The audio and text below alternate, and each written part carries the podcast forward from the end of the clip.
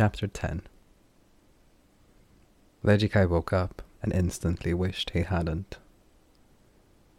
Not right now, not like this. Bright light trickled through in soft patches across the unwashed windows in Taryn's hut. She had had more surfaces for sleeping than the stretcher. The floor, for example.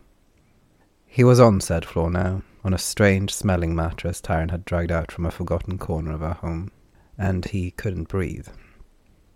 His heart was hammering in his chest, his vision was tunneling, something wasn't right. His entire body seemed to want to run away with him. Nothing was right, everything was wrong. He sat up in a cramping, sticky rush, grabbing his water skin that lay beside the mattress. Drinking from it made his mouth taste like iron. Why couldn't he breathe properly? Help, he whispered. It was as if someone was pushing his voice down into his lungs again. Tears were pouring from his eyes. He hit his chest with the ball of his hand, instantly wondering what he did that for. It just hurt. He watched his hands. Or he watched two hands in front of him that he could follow up to his shoulder, and it was probably his, but he didn't understand how that was possible. He felt the fire in his veins, felt it trying to get through, get out, ruin something, everything around him. Like a scared animal, he darted to his feet, his long, thin legs feeling like little sticks, sturdy as sun dried grass. He fell, twig legs buckling underneath him. The room was growing, his vision narrowing again. Help! Help! He whispered again, cramping breaths around every syllable. He could only exhale. He pressed the hands that might be his away from the flammable sheets around him, placed the palms on the stone floor, only to feel it heat up like around a furnace. It was impossible, as always, to tell what set off what magic running wild within him causing panic, or panic rushing to latch on to the elements around him. With extreme force, he tried to focus on getting air back in. Eventually, it seemed to have somewhat of an effect. Heat retracting, not threatening to burst out, not painting soot underneath his fingers. He wanted to think that he had managed to stop it with will, but he knew that it was only exhaustion that retracted the onslaught. Luck, not skill. He started to shake as some sort of aftershock, but at least he didn't feel as if he was actively dying. Folding his arms around his leg, he put his forehead against his knees, an attempt at connecting all the little islands of body again. He felt founts crackle and dim across him, a jagged response to what had just happened.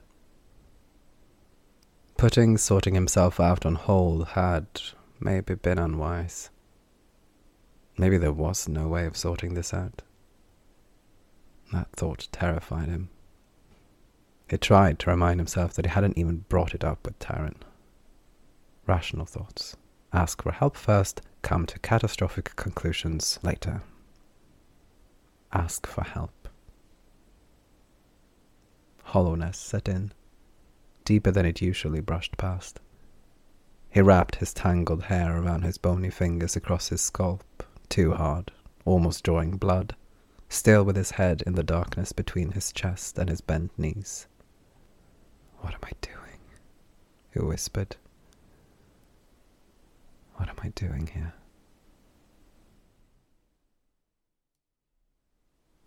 By the flaming armpits of the Diane, what happened here? Derry was grinning wildly. Nincairn had, up until now, been a quiet little village famous for its bread. Or so she had heard. Now, she and Lon were looking out over the charred skeleton of a village. Had she not known better, she would have guessed the fire had raged half a moon phase ago. But she did know better the Ori still moving among the ruins, the wails and muttering. This was recent. Someone had just guided the flames a little somewhere along the way. Seems we have a pyromancer on our hands, she added, grabbing onto Lon's underarm enthusiastically. Is your little Ori one of those? I didn't ask. Ugh. Next time we get a job, could you please let me talk to your employers as well? This is ridiculous. I'm just going with expecting every annoying kind of magic I've ever heard of. Always. I don't like surprises. Lon was leaning against a tree. The two of them were standing on the other side from where the fire had raged, near the small canal running through the village. That's actually very sensible, Derry said, crossing her arms over her chest. All right. Trauma like this isn't the best environment for friendly questions. Even the well meaning answers tend to be skewed like bent probes. She turned to Lon when she didn't get a reply, and saw that the grimy Ori was sitting down, hunched on the ground, poking at a pattern of depressions. Well? Derry said impatiently. Mist mares were here, Lon said. That's odd. What, you thought they'd stop their usual schedule of chaos spreading for our benefit? No, I. she grunted. If our quarry was here, why why didn't they catch them themselves? Perhaps they have already. Every implication of that thought looked as if it was confusing to Derry could guess why. On one hand, she felt fooled, and that made her angry. On the other hand, she couldn't find a single reason for the Mistmares to send her and pay half in advance if they were just going to collect the one they were hunting themselves. That makes no sense, Derry said, as helpfully as she could. Exactly. They stood there, watching the quiet, huddling Ori in the town moving from husk to husk, seeking for things that would never be again. Then Derry heard something completely different anger. And not a deep, justified rage. Petty anger. Anger she could work with. She turned towards the sound. The small stable about a hundred yards off was intact as far as the fire went. Three Ori stood by it, two of them in very fine looking clothes, another in soot flecked sack trousers and a woolen vest. The two former were yelling at the latter. Derry tapped Lon on the shoulder. Give me a few ten breaths, all right, puppy? Lon shrugged. Derry could make out words when she got a little closer. You saw them leave. I thought I'd it just gotten stolen, but now you're saying you were actually in a position to stop them. Even Derry couldn't blame the soot stained Ori for just staring blankly, exasperated, at the other two. The Ori who was not currently yelling, but also dressed in finery, pulled at their friend. Viala, we can find another carriage. They are passing through here regularly. It's not the carriage, and you know it. The first Ori hissed at his companion, tearing his arm from their grasp. Excuse us, the slightly calmer one said to the third Ori. The fancily dressed couple walked off. I am sorry you had to face such callousness, Masse, Derry said, both happy and disappointed that Lon couldn't hear how collected she sounded. Is that what you call it? Fucking vultures, he said, spitting on the ground towards where the other two were moving. Derry shrugged. Fair enough. I didn't want to be the first to point it out, she smiled. He smiled back carefully, looking Derry over and seemingly not coming to any conclusion about her intentions. Look, I don't want to bother you for longer than needed, she continued, but I'm trying to find a friend of mine. Seeing this, she motioned towards the other side of the village. I, well, I fear the worst. But then I overheard the two vultures. She cleared her throat. She was unused to this. Don't slip now. A vague hope. But could you describe the Ori who took the carriage, perhaps, if you saw them? I was. I was going to go for help. The fire, the mares. He sighed, his thick grey moustache twitching. Yeah, there were two of them. A little difficult to make out in the darkness. Both had dark hair, long. Couldn't make out much more of one of them. They were in the arms of the other. The one who was carrying, they had a long robe on. Hmm. Not much more I can tell you. Wasn't my main priority, if you get my meaning. I do. It wasn't enough. It could be anyone. She tried to tell herself that it had been worth a shot and that it was absolutely not necessary to take any anger out on this stranger. Apologies for disturbing you in your grief, Martha, she said, hearing that her voice had turned a little brighter, a little less controlled. Time to move. Hey, he said when she had already taken a few steps. She spun around. Listen, I was angry, still am, but you're saying you're a friend of theirs. I shouldn't let my anger hinder someone else's happiness.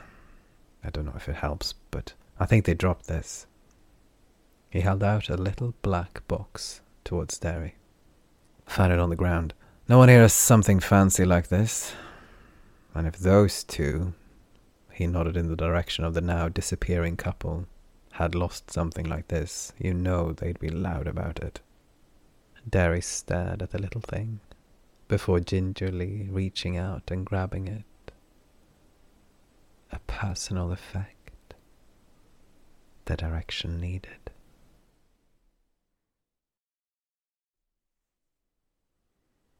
Taryn didn't like it when she needed to stay alert this many days in a row. Normally, she would chew her murder roots every night, and the half day of a lazy bus it left wasn't a problem. She used the time until noon to think, to have conversations with the Ori and Cheramia who required it, and left more demanding things to the afternoon and evening when the dozy feeling of the root had relented for the day. But the three of them were to leave first thing the coming dawn because it felt as if time was of the essence. But that thing, yes, probably an ender, had shown her, lingered. Maybe changing geographical place didn't matter at all, but she didn't care. If getting out of here would ease her paranoia, that was a desired effect in itself. She turned in the bed with a pained grunt. Dulling her stinging, searing nerves had turned into habit. She restocked on matter roots without giving it a second thought. Now, not having used it, it was at least clear that she still needed the alleviation.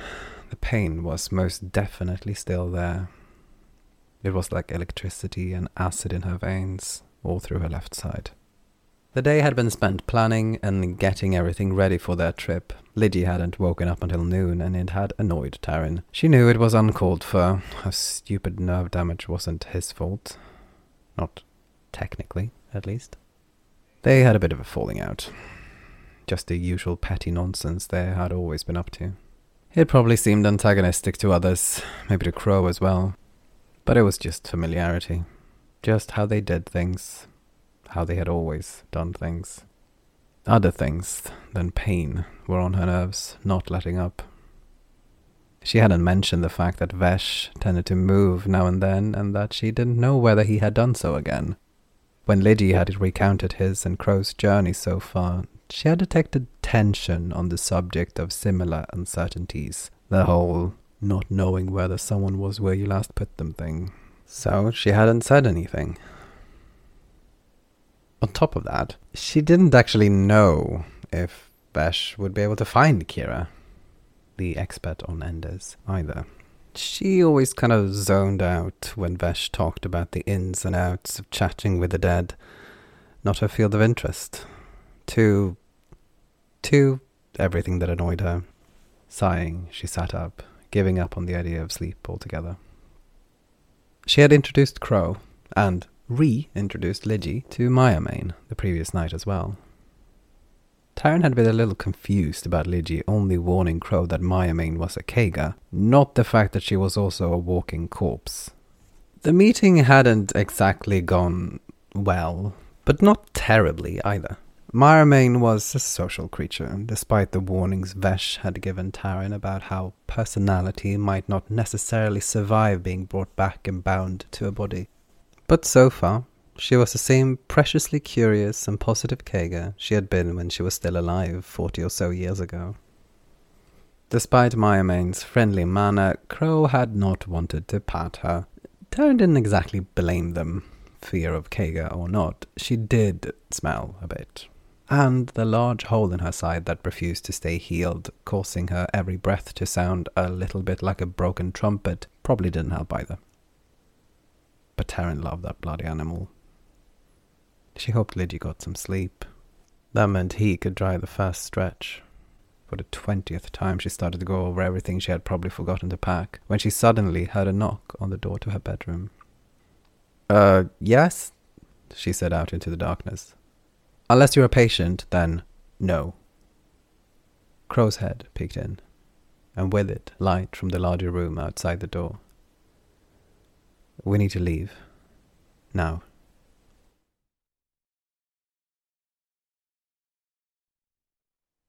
Not only had it been a personal effect, the little black device was important. The direction was clear, certain, bright in her mind. They had obviously needed to hurry, and had needed something other than their own legs to move as fast as the hurry demanded. Derry was sure the Ori in the stables would understand. What was another two disappeared Rungas after all? His whole town was sacked. He had bigger problems. Good on him for getting something to take out his anger on. It didn't matter now. They were so close. It was always bittersweet to her, knowing their quarry was near, but exhilarating as well. How would they react? How much of a fight would they put up? She laughed into the wind rushing against her face as they swept along the dirt road the long segmented legs of the rungus darting them forward in a whirl. Lon wouldn't be able to bring this one up in a couple of years as an example of Derry's incompetence. This one would go down as a job well done.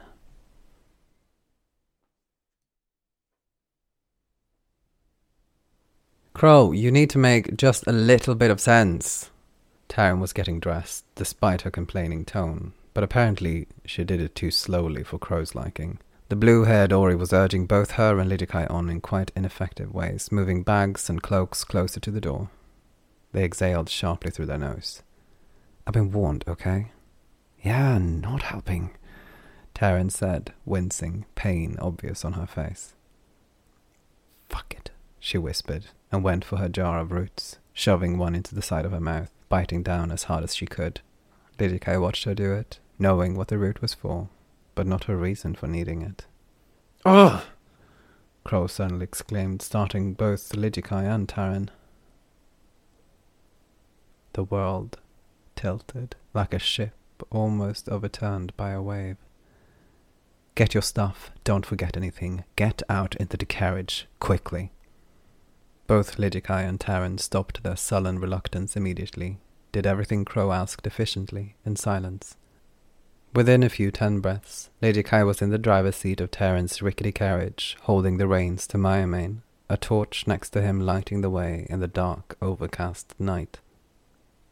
They were a good five hundred yards away before he snapped out of it, realizing what Crow had done. The realization creeped around his spine, all over his skin, all the way down to his stomach. He bent over the edge of the carriage and threw up.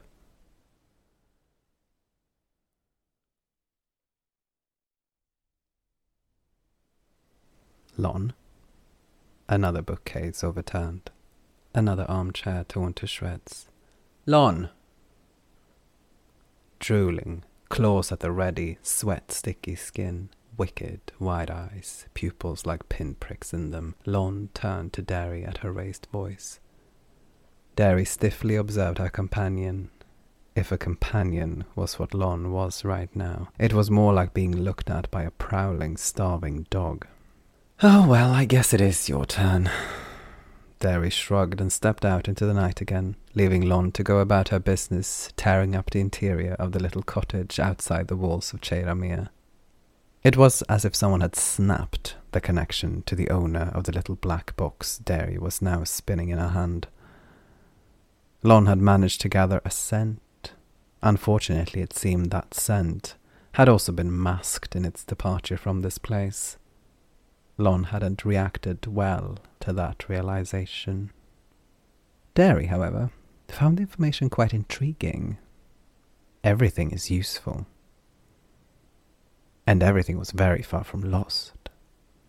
She still had contacts all over Runa who kept their eyes out already. She had their bases covered. They would find their track again as many times as needed. Lon knew this, but Derry could absolutely sympathize with the need to blow off some steam. They had been so very close after all. The dog had smelled her prey and lost it. But Derry admitted that she was actually a little happy.